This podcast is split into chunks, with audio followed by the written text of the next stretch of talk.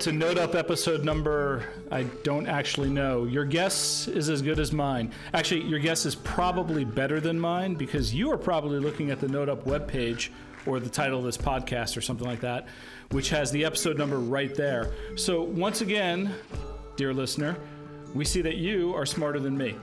Other people who are smarter than me also include our three guests today, and they are Danese Cooper of PayPal. Danese, can you tell us a little about yourself? Hi there. Thanks for having me. So, I've been in PayPal for about two and a half years. I've been involved in technology for more than 25 years and in open source since the term was coined. And I'm known as the open source diva by some people because I was the first corporate open source officer for Sun Microsystems. I was also the CTO of Wikipedia, and I am the first chairperson of the Node.js Foundation. Thank you so much for being here today. We also have Bert Belder. Bert, who are you? Yeah, so my name is Bert, and I have been a nerd for a very long time. But I think I should start with I've been a Node.js core contributor since 2010. The project was very young at the time. I uh, started porting it to Windows and creating libuv, which is now a very important part of the internals of Node. And even today, I'm still a CTC member, although on the verge of retirement. Early 2013, I was also the founder of a startup called Strongloop, who made APIs, and API solution for Node.js. That company later got acquired by IBM. That happened late last year. So since then, I've been working there, being involved with various parts of Node and platform programming platform strategy. Cool. And last but not least, Mikeal Rogers. Hi, I'm Mikeal. I I made request um, and I've been working with Node for a very long time, and now I basically just you know keep the Node Foundation running as the community manager, and that's me. Mikeal might also jump in as host if I flounder because he hosts this podcast sometimes. Spoiler alert: I will flounder. Today's show is sponsored by DigitalOcean. I'm Rich Trott, and the trivia note I'm going to apply about myself is that despite being not very smart, as we've already ascertained, I do most of the onboarding of Node.js project collaborators nowadays. So I bring that up just because that allows me to say, yay, community, which is what this show is all about. We're going to talk today about why huge tech companies like IBM and PayPal are investing not just in Node.js, but specifically in the Node.js community. More after this word from our sponsor, DigitalOcean. DigitalOcean is the best place to get your application off the ground quickly, and the easiest to scale when you find success. Start with the pre-configured Node.js one-click to get up and running in 55 seconds, or build the exact infrastructure you need with root access to servers running 100% SSDs in state-of-the-art data centers around the world. Scale your infrastructure using advanced features like floating IPs for high availability, private networking, and API access for automated deployments. DigitalOcean is the fastest growing cloud infrastructure provider because it's built for developers and laser focused on its mission to create simple and elegant solutions for developers and teams. Visit digitalocean.com and use the promo code NODEUP on the billing page for a $10 credit to get started today. Welcome back to NodeUp. I am so happy to be recording this podcast because I'm using a new microphone. Does it sound better than previous episodes? I don't know, but I'm I'm stoked about the new microphone. So there you go. So we're gonna start off talking about like why is the Node.js community something that companies like IBM and PayPal and other very large companies that we're going to list off later on are investing in like what do IBM and PayPal get out of it why is it important to them and I'm going to start with Danese well, you know, PayPal's talked about this quite a bit. They recruited a guy from Netflix named Bill Scott, and Bill was a design end guy, so kind of a front end guy. And he came into the company with the idea of using Node and mo- generally modernizing how PayPal was doing its front ending. And at the time, they were building everything in Java. There was a lot of pushback inside the company because it was something new and there was fear, you know, fear of the unknown. But he set up a small team of engineers, like five engineers, and had them implementing the same thing, the same stories that the people that were doing the Java front end were working on. But of course, they got everything done so much more quickly. He did a masterful job of managing the political pushback. Meanwhile, he created a groundswell of engineering interest in Node, and people started begging to be allowed to use Node. And then he was able to prove to the company that not only could he get to, to market faster, but if we as a company came out and supported the community and started giving back things that we had built in order to make Node scale out to our transaction scale, that it would be easier for us to hire additional Node people. And that proved to be true. And then he also was able to successfully prove to the company that learning Node and, and coming up to speed on, front ending for PayPal in Node was happening much faster. The onboarding was much faster because it was an open source project that was, you know, well documented and you could learn everything you needed to and you could go shopping for extensions that you wanted and and generally come up to speed much more quickly. And so those were the three big wins for PayPal. The Kraken project, which was our our donation back to the community is how I got involved in PayPal. Actually, they they used me as a consultant to help them get a good outcome for that open source project, and then decided that it'd be interesting to have me come into the company and see what else I could change. And we'll talk about that somewhere later. Cool. Bill Scott has done some great talks about the story that you alluded to, and maybe we'll put a YouTube link in the show notes if we remember. But let's let's turn to Bert for a second. During the last Node Up, Brian LaRoe cited IBM as this company that is kind of the an, an, unsung hero of so many open source projects where they uh, keep things going. And I kind of feel like I kind of feel like outside of a few core people, they're not they may not be as appreciated for their role in node community as they perhaps ought to be. So let's let's talk about why they do all that. It's interesting that you bring that up. Like that was one of the major surprises when we got acquired by IBM is that you know I, I in myself didn't think of IBM as a big investor in open source, and it turned out to be totally the opposite. Like they're involved in everything. The part of the reason why you don't see much of that is because like what IBM IBM's role is in in those projects. So unlike PayPal, for example, we don't have to build anything ourselves with Node.js in, in order to appreciate it. Like IBM much more follows what their customers want to do. And you know, as, as it recognized that there's a, a lot of interest in Node.js, not just from you know a group of enthusiasts, but also like from the larger engineering community and you know from developers within the enterprise, IBM knew that it had to be able to support those customers and like n- not pretend the world was all you know whatever the last greatest thing was but also to be able to use the current greatest thing. And so what ibm does when it comes in is a lot of the the groundwork i would say to make it usable for the enterprise which means there's you know legal obligations that it needs to meet that you know sm- small shops or hobbyists don't really care about much. And also a lot of i would say engineering hygiene you know like having a a good, predictable pace in development, making sure things are secure, they're well tested, they can run on a mainframe, which is you know something that's fairly specific for what IBM does with Node.js. And so those things are not typically the things that excite the developer community too much, but they're extremely important to make it available to our customer base. There's another thing, I think, which is IBM just believes in open source. It sounds maybe a little like cheeky, but really, if you look at the, the things they're investing in, they're, you know, if, if they're not open source, they're like, they frown upon it, you know, and, and it also means that a lot of things that IBM, you know, initiates itself, they will very quickly try to publicize, like make open. So think about like, for example, Hyperledger, which is, you know, another shape of Bitcoin, or let's think about OpenWhisk, for example. That's like Amazon Lambda, basically, but open. And like you can get the source code if you want to. Those those kinds of things IBM just does because it believes that the things that they should do should ideally be interoperable. They should, you know, have a little bit more interest than just from their own employees. So I hope that answers the question. That's that's really good. I think that there's like a, an interesting kind of distinction here too between the two companies where PayPal is like a, a really heavy user of Node.js and it's really kind of transformed their, their organization and so that's why they're investing. And then IBM, you know, is really in the business of providing a lot of services for other businesses, right? And so as those businesses have invested in Node.js and have had a similar story to PayPal, IBM has also invested and really like come to the table as a service provider there. Yeah, exactly.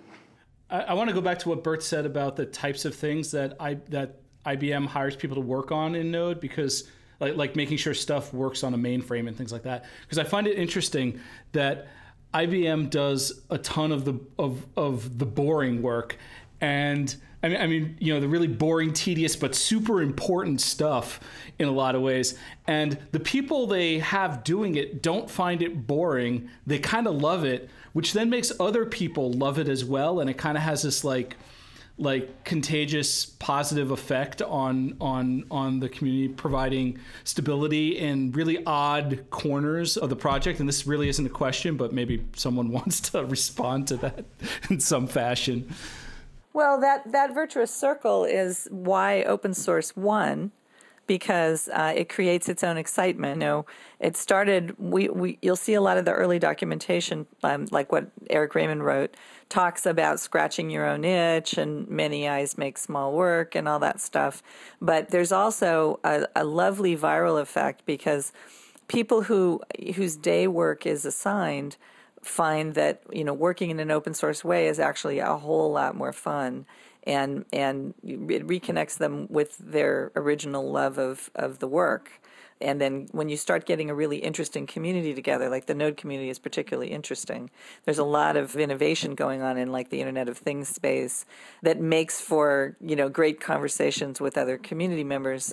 It's infectious and and you get sucked in yeah, I think there's also, I mean, uh, in particular, I think the people that work or that do those difficult things in the Node community, like it, it's people's pride. Like it's something that IBM also has to do when they write their own software. And so these people come into the Node.js community and they're like, well, what needs to be done here? That's this. And hey, this is what we're good at. You know what I mean?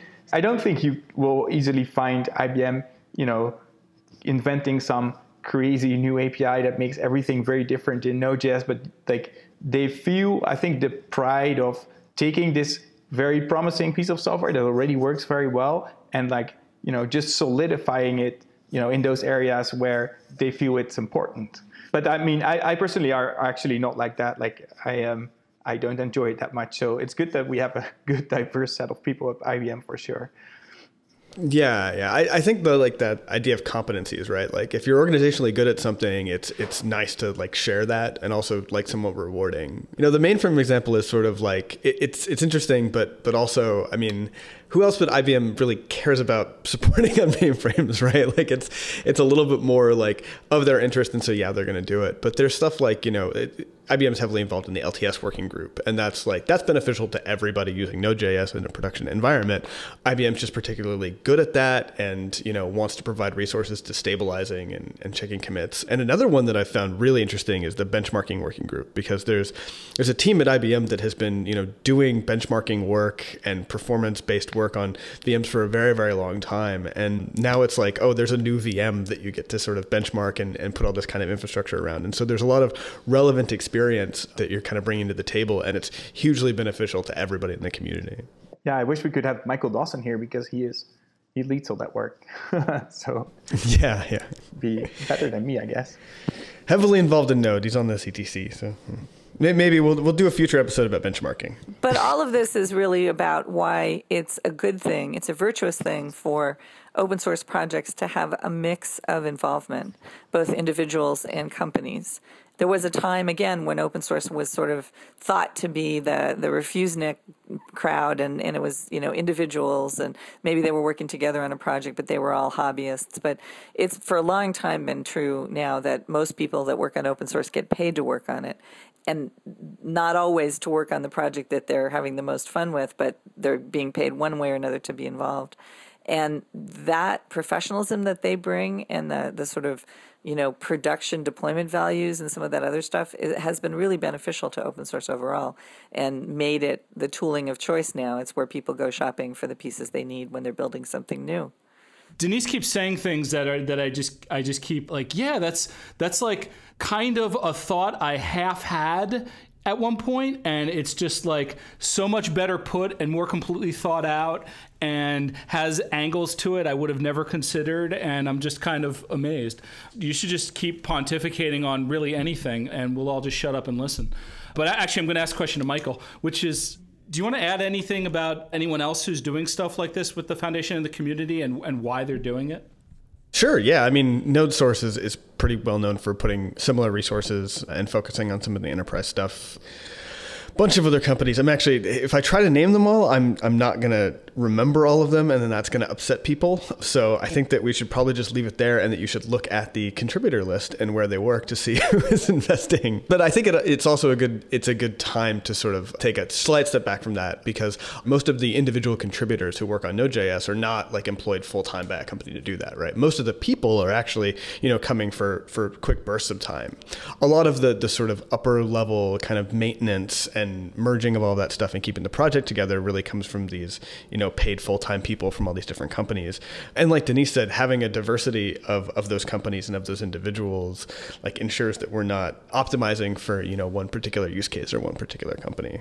So let's talk about how the foundation got started and how the foundation fosters community and all those wonderful things. Sure. Well, from my perspective, what happened first was Mikeal and I ran into each other at a conference and he had questions about copyright and copyright aggregation because the trademark owner of, of Node was doing some interesting things around copyright. And it wasn't clear that it was following community will. And no, no, no, no, no. Uh, uh, set the record straight on that. It, it wasn't about that. It was about the CLA. Remember? Yeah, um, yeah, but that a, is copyright ag- aggregation. CLA is the vehicle by which that happens. Oh, okay, okay. I just, uh, yeah, that didn't have anything to do with them being the trademark holder necessarily. It no, no, just, no. Uh, I'm just saying yeah, that yeah, they okay, were okay. doing interesting things. They, they, they, as the trademark holder and the copyright holder, they had the right to do some interesting things. And one of the things they did was they sort of canceled the use of copyright aggregation, and they did that thinking that it would make the community happy. And they read that partly wrong. The community did want to be done with having to go get their lawyers sign a CLA in the way that Apache contribu- contributors have to do. But they didn't necessarily understand fully the implications, which is why he was asking me. So I we talked a bit about copyright, and towards the end of that talk, he asked me if I would come to a meeting that was being convened by IBM was sort of a cabal meeting. It had pretty much all the major players in Node. By, by when I say major players, I mean companies that were making money with Node. So Node Source, um, Strong Loop, the folks from npm were there the, you know just sort of the people like that and and and the committers as well like and all of the yeah the key committers were there that's true well. the whole the sort of technical committee was there and then i was there as sort of an invited guest and i ran into my friend todd moore there and todd and i have been in the game for a while now and and we run into each other on various projects because as bert said earlier ibm invests in pretty much everything and it's a good thing they do because a lot of uh, sometimes they're the only investor in things. So they were concerned because they saw a growing disconnect between the the people that were running the node project in other words the benevolent dictators and what everybody else wanted to do and I had heard a little bit about it, about this at PayPal, just frustration about getting changes into core if they ever wanted to get changes into core, and sort of how much of a, of a difficult process that was. So I was curious. I also have for many years helped companies figure out open source. So I volunteered my services to try to talk to the benevolent dictator company and see if I couldn't help them understand why it was probably time for Node to change models. And so I started meeting regularly with the new C- then new CEO of Joyent, you know, maybe every couple of weeks for a good while, six, eight months before the IOJS fork happened. And during that time, mostly what I was doing was trying to help him understand why companies engage in open source, how they engage in open source, uh, what the best next future for Node would be if it was going to shift models away from benevolent dictatorship. The fork happened, which was we were already in negotiations to look at a foundation, but they were definitely taking their time. It was not moving very quickly. And the engineers, the committers, got tired of waiting and they basically created a fork maybe Mikeal should pick the story up at this point because, from my point of view, the articulation of what the community actually wanted was really important to getting the right outcome. So maybe you want to talk about that. So before before Mikeal does that, I, I need to interject something, which is ho- holy shit! I had no idea Danese was that heavily involved in the foundation that early, and it's super nice to have that piece of history documented. This is this is the first time I've dropped profanity on a Node Up episode. Lots of other folks have, but this is a first for me. That's how much I didn't know all that stuff you were talking about. Okay, go, Mikeal. Danese is, is actually involved in the creation of like a many foundations of which um, she probably doesn't get official credit for, including all the way back to I think the Mozilla Foundation, right? So yeah, that's true. And OSI and Apache. So this is this is by no means like a new thing for Danese. No, um, no, I um, just didn't know that it was part of the Node Foundation story. That's all. Right, right. Yeah. To sort of bring this back to corporations and enterprises wanting to get involved in open source. I think like it's it's important to just note like some of the motivations that companies and enterprises had in like trying to do a foundation, right? So one of the one of the big ones is that enterprises right now that are especially doing cloud stuff they bought a solution 10 years ago that they now have to get rid of and they have to like buy it. They have to essentially buy some new stuff. And they're not buying proprietary solutions from a big vendor like they used to because that's what's kind of holding them back now. So you're seeing like big companies hugely investing in open stacks right? Fully open source cloud stacks so that they're not locked into a particular proprietary stack again and that includes you know proprietary open source stacks if, if that's a, if that's a thing if that's a word that we can use right? I mean a lot of people are, are not super happy with java right now because, even though that's an open source project but there was this whole oracle lawsuit you might have seen about it in the news people are very worried. So one of the reasons why people wanted to see node an open source platform come out of just a single company into a foundation was so that it would be somewhere that they knew was going to last indefinitely that a lot of different companies and different enterprises could all invest in right? It, it just makes them feel warm and fuzzy and feel like there's going to be a stable foundation for decades that they're investing in by adopting this technology and investing in this technology. So that was some of the motivation there, just to try to tie it back into the actual topic of what we're talking about here. Now to come to the IOJS fork and the foundation, you know, the people that you know did the early governance work were the early contributors to the IOJS fork, were involved in the governance conversations, trying to get things into a foundation, but ultimately, you know, felt like, you know, they had ideas about governance that had not entirely been tested yet. And so the best way to test those out was to do them in public in a project, see if those methods of governance work for a project, and then be able to print, present that to Joyent to a foundation and say, hey, look, this is a model that works. And so, you know, when, when Joyent did announce the foundation and when IOJS eventually came in, we didn't just have like ideas about a governance model and contributors to, to the project, but we actually had like a, a history of success in getting people to the table in order to participate with that model. So I think, you know, it, at the end of the day, we ended up, you know, really being able to combine a lot of the, the benefits of Node.js and a lot of the investment that that Joyent had did, and all of this new governance work that IOJS was able to do. Bert, you were you were a contributor on the fork as well.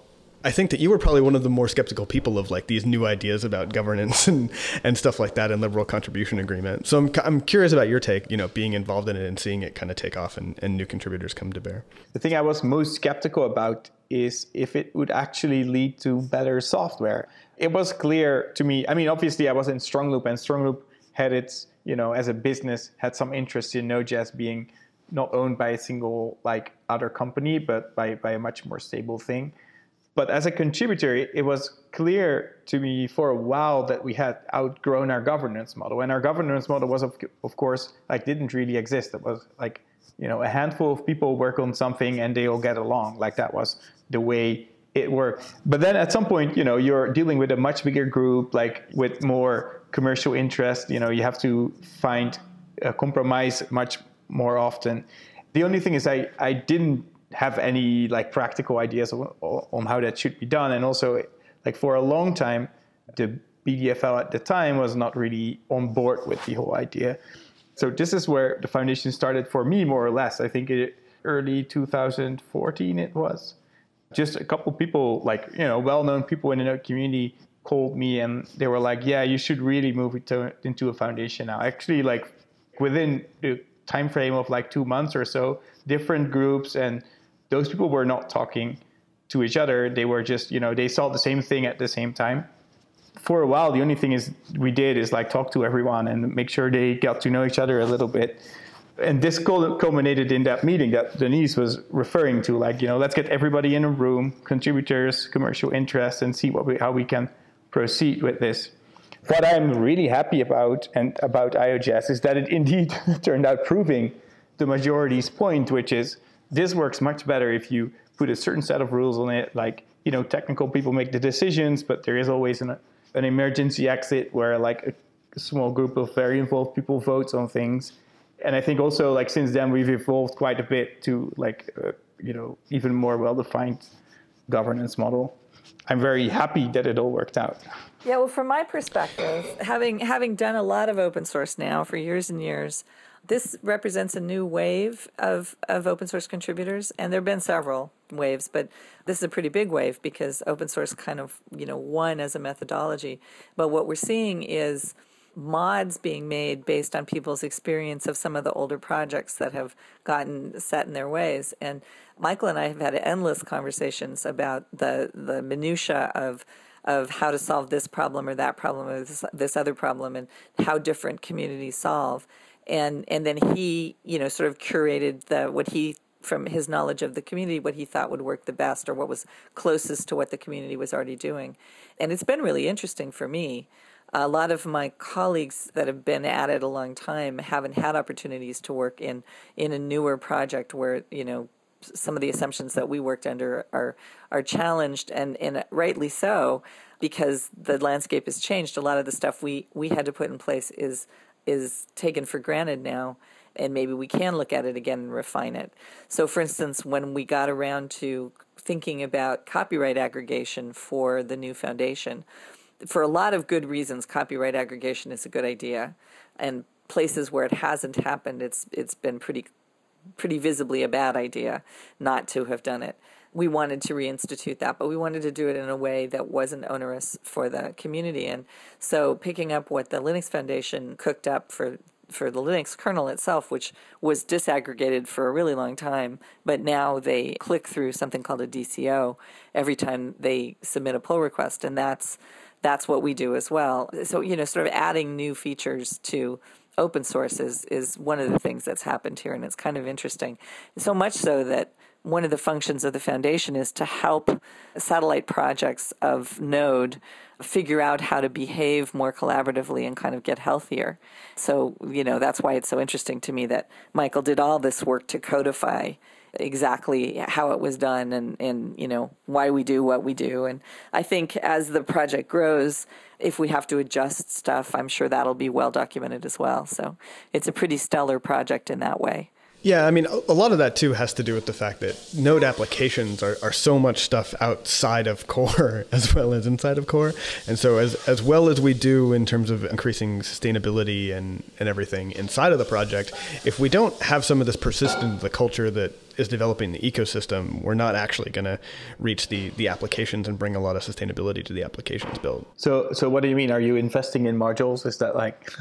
no, no. Well, we're not investing in modules, but we're, you know, what what is working in Node and why. We, we tr- kind of examine that, talk about it, both like through conference talks and just writing articles and things like that. But just trying to get the rest of the Node.js community on board with this, so that when modules become highly dependent on, that they have some idea about how to maybe add more contributors and bring some sustainability to it. Yes. Okay, that makes sense. A good way to think about this, right, is that Node has been doubling in usage every year. So that means that you know, two years ago, when we when, when we had that meeting, and we were you know having these problems with with you know a group of people in a user base that that was, you know, 25% of the size that it is now. Well, there are modules that have more than 25% market share in the Node.js ecosystem, right? Like it's not inconceivable that they're going to have very similar problems to the ones that we were having two years ago. So writing about how we solved them and what worked and what didn't is going to be beneficial to them. This segment will be all softball questions. Softball question number one. What does anybody want to add to the things we've already talked about that hasn't been said yet? Pieces of history or observations that you just want to make sure get aired. I'd really, I'd really like to put in a plug for the role of the Linux Foundation in in the the healing of the fork of Node. I realized early on that the Linux Foundation was probably a good home for Node from the trademark holder's perspective because they it was important to them. They needed to feel like people understood what their concerns were and and weren't just sort of endlessly putting them down for not understanding the sort of open source mindset and or better understanding it. And the Linux Foundation is really excellent at that. Jim Zemlin is really, really good at talking new entrance into open source into a into a place of comfort.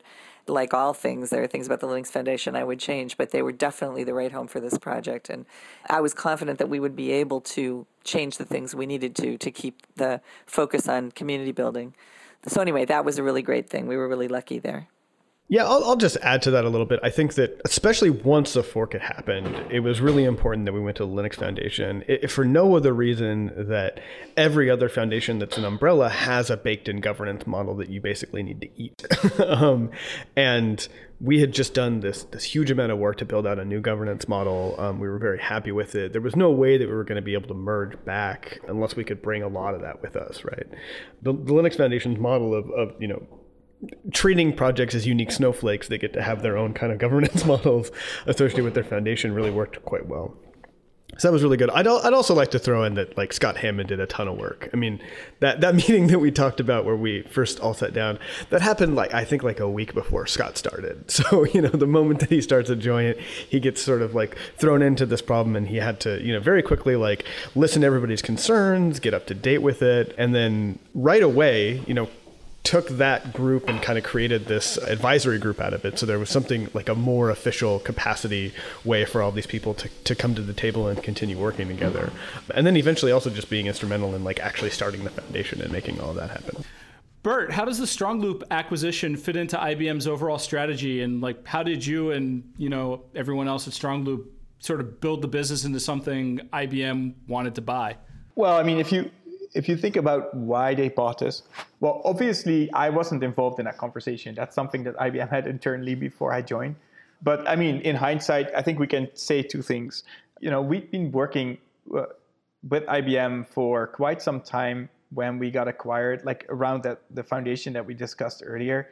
And I think that they noticed that we we knew where we wanted to go with this, that we had expertise, that we knew the community well, and and certainly a decision from IBM to do things with Node.js doesn't necessarily mean they have like everything they need to know or build right there. And, and so buying StrongLoop was a, a good step for them to get some of that stuff on board. But I think the bigger story was like in StrongLoop, what we recognized early on is that a lot of you know serious business that were using Node.js were building APIs with Node.js. I mean, maybe that's not the most exciting thing you can think of. Like, you know, we all love robots and drones and, you know, chat servers for some reason, but really uh, it's, it's a lot of REST APIs to replace web services from like the early 2000s and, you know, a, a new decade with like more modern technologies. And we saw this in StrongLoop and we started to build a story around that. So that has, you know, Loopback, that which is our a framework for building APIs but it also involved like performance monitoring. How do you deploy this stuff? Like basically draw, up an entire story that makes it fairly easy to people that are not super big experts in Node.js to stand up what they wanted to build. And IBM recognized this too. And you know, when they acquired us, they just got like a whole lot of stuff that they could integrate with their portfolio and you know make it more attractive. Uh, so that's what they did. I think like the the most visible part is where IBM had a product called API Management, and they renamed it a little bit, and they put Loopback in there. You know, suddenly they had a solution where that actually let people build their APIs instead of just doing management and fairly generic things with it. To me, that is, as far as I could, you know, reverse engineer it, that is the story. I love the name StrongLoop, and I've never looked into or asked anyone why the name was chosen, but it just evokes for me the Homestar Runner universe with Strong Bad, Strong Mad, and Strong Sad. So in my mind, that's where the company got its name. Just so you know. I'll tell you, half eh, the the part loop actually relates to the to the event loop eh, in Node.js. That's where we got that from. And you know, strong just means strong. Yeah.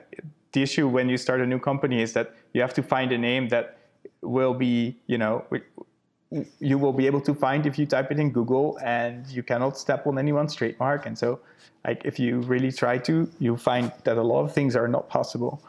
Um, I, I, definitely buy that. Okay, here's here's an open question for anyone who wants to take it, which is what do we, either as individuals or as companies, love about the community, and what do we want to see changed? Okay, well, I'll do the love bit. I love the diversity of the community. I love that. I mean, you when you go to a, a, a, contributor conference as opposed to like an interactive, where interactive is everybody comes to interactive, but there are smaller conferences that have been going on for a long time that are contributor conferences, and they're sort of known places for people to get together and, and try to get some work done. You get very very diverse sets of people. You know, people that that obviously work for big companies and and people that are in a more fringy part of, of society. And everybody's super excited and everybody's really nice to each other which is rare in an open source community coming in the door. There doesn't seem to be much of a of a pissing contest going on. It's mostly people trying to help each other which is great to see. And the demos are always really fun. So that part of it is is excellent i think yeah i, I agree totally with Danese and you know one of the things i really like about it is that there's so many people that like run around and like build cool stuff just for the sake of building cool stuff. I think that is, I mean, that creates you know an atmosphere of innovation in a community that you know you don't really see at many other places. So my, my company, the Node.js Foundation, loves the Node.js community and does not uh, does not want to change anything. No, we actually we do want to change things. We just want to make everything continue to be awesome and better and, and support it every way that we can. So I don't think that we have a position outside of that. Well, I mean, I think a, a lot of the challenges that you have to face is just you know a growing community. I mean, in in the early years, you could throw NodeConf and you know pretty much everyone who was in involved enough could go there. And nowadays that would not scale. There's like so many people, and there's you know new classes of people such as these enterprise developers that you know might have you know require a different way to reach them. But I I expect it just to be you know an ongoing you know growth path. yeah, yeah, and I mean because it's still doubling every year too, you can't ever feel like you have a handle on it because the, the moment that you do kind of have a handle on it or, or do something that works to, to reach like a majority or even like a, a good amount of the community, um, it'll double again and then, you know, it's, it's even harder. So yeah, that's, that's definitely a challenge. What, what are some of the ways that enterprisey companies have to be careful engaging with the community? I mean, open source is a minefield, right? Let's let's be real. Well, you know, I would like to see all big companies that engage with the Node community or any open source community to remember that they're 6,000 pound gorillas and that's really hard for them not to be and, and work extra hard not to screw that up. We sometimes see really big companies make big investments in specific technologies because it meets some strategic need for them and, and maybe, you know, throw way more engineers on that project than that project has ever had before. And then they kind of create their own weather system and then maybe later they reevaluate and realize that it isn't meeting the needs that they had, and so they divest. And these investments and divestments make a lot of sense for them and its normal business. The problem is that it can really hurt a project if they've sucked up all the oxygen and there isn't anybody left once they divest that knows how to build the project or something like that. So we had a lot of conversations as we were setting up Node about this very problem and specifically about the need to make sure that there's always diversity, there's always a hegemony of organizations involved.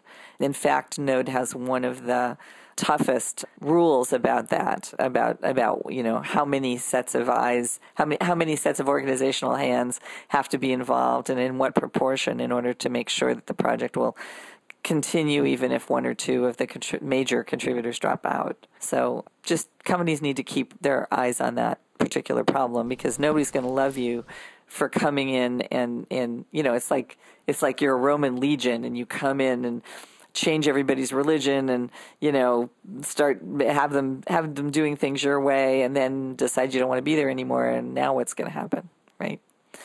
So realize you're part of a whole that's bigger than just you. That's the first thing.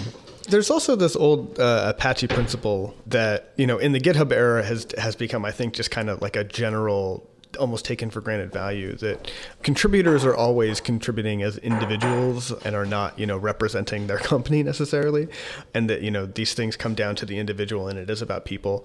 Certain companies when they show up really want to like have a strategy or have like you know some kind of uh, somewhat overbearing message or presence as a company. But at the end of the day like it's the individuals. Like those are the people contributing. It is about those people. You really have to let the people that you're that you're enabling and paying to, to work on the project to represent themselves and to rep, and to and to be a part of that in order to be a part of that community I, I, think PayPal, IBM, and all the rest have done a really great job avoiding the 800 pound gorilla problem that Danese outlined. I think it's really admirable and perhaps a model for other projects.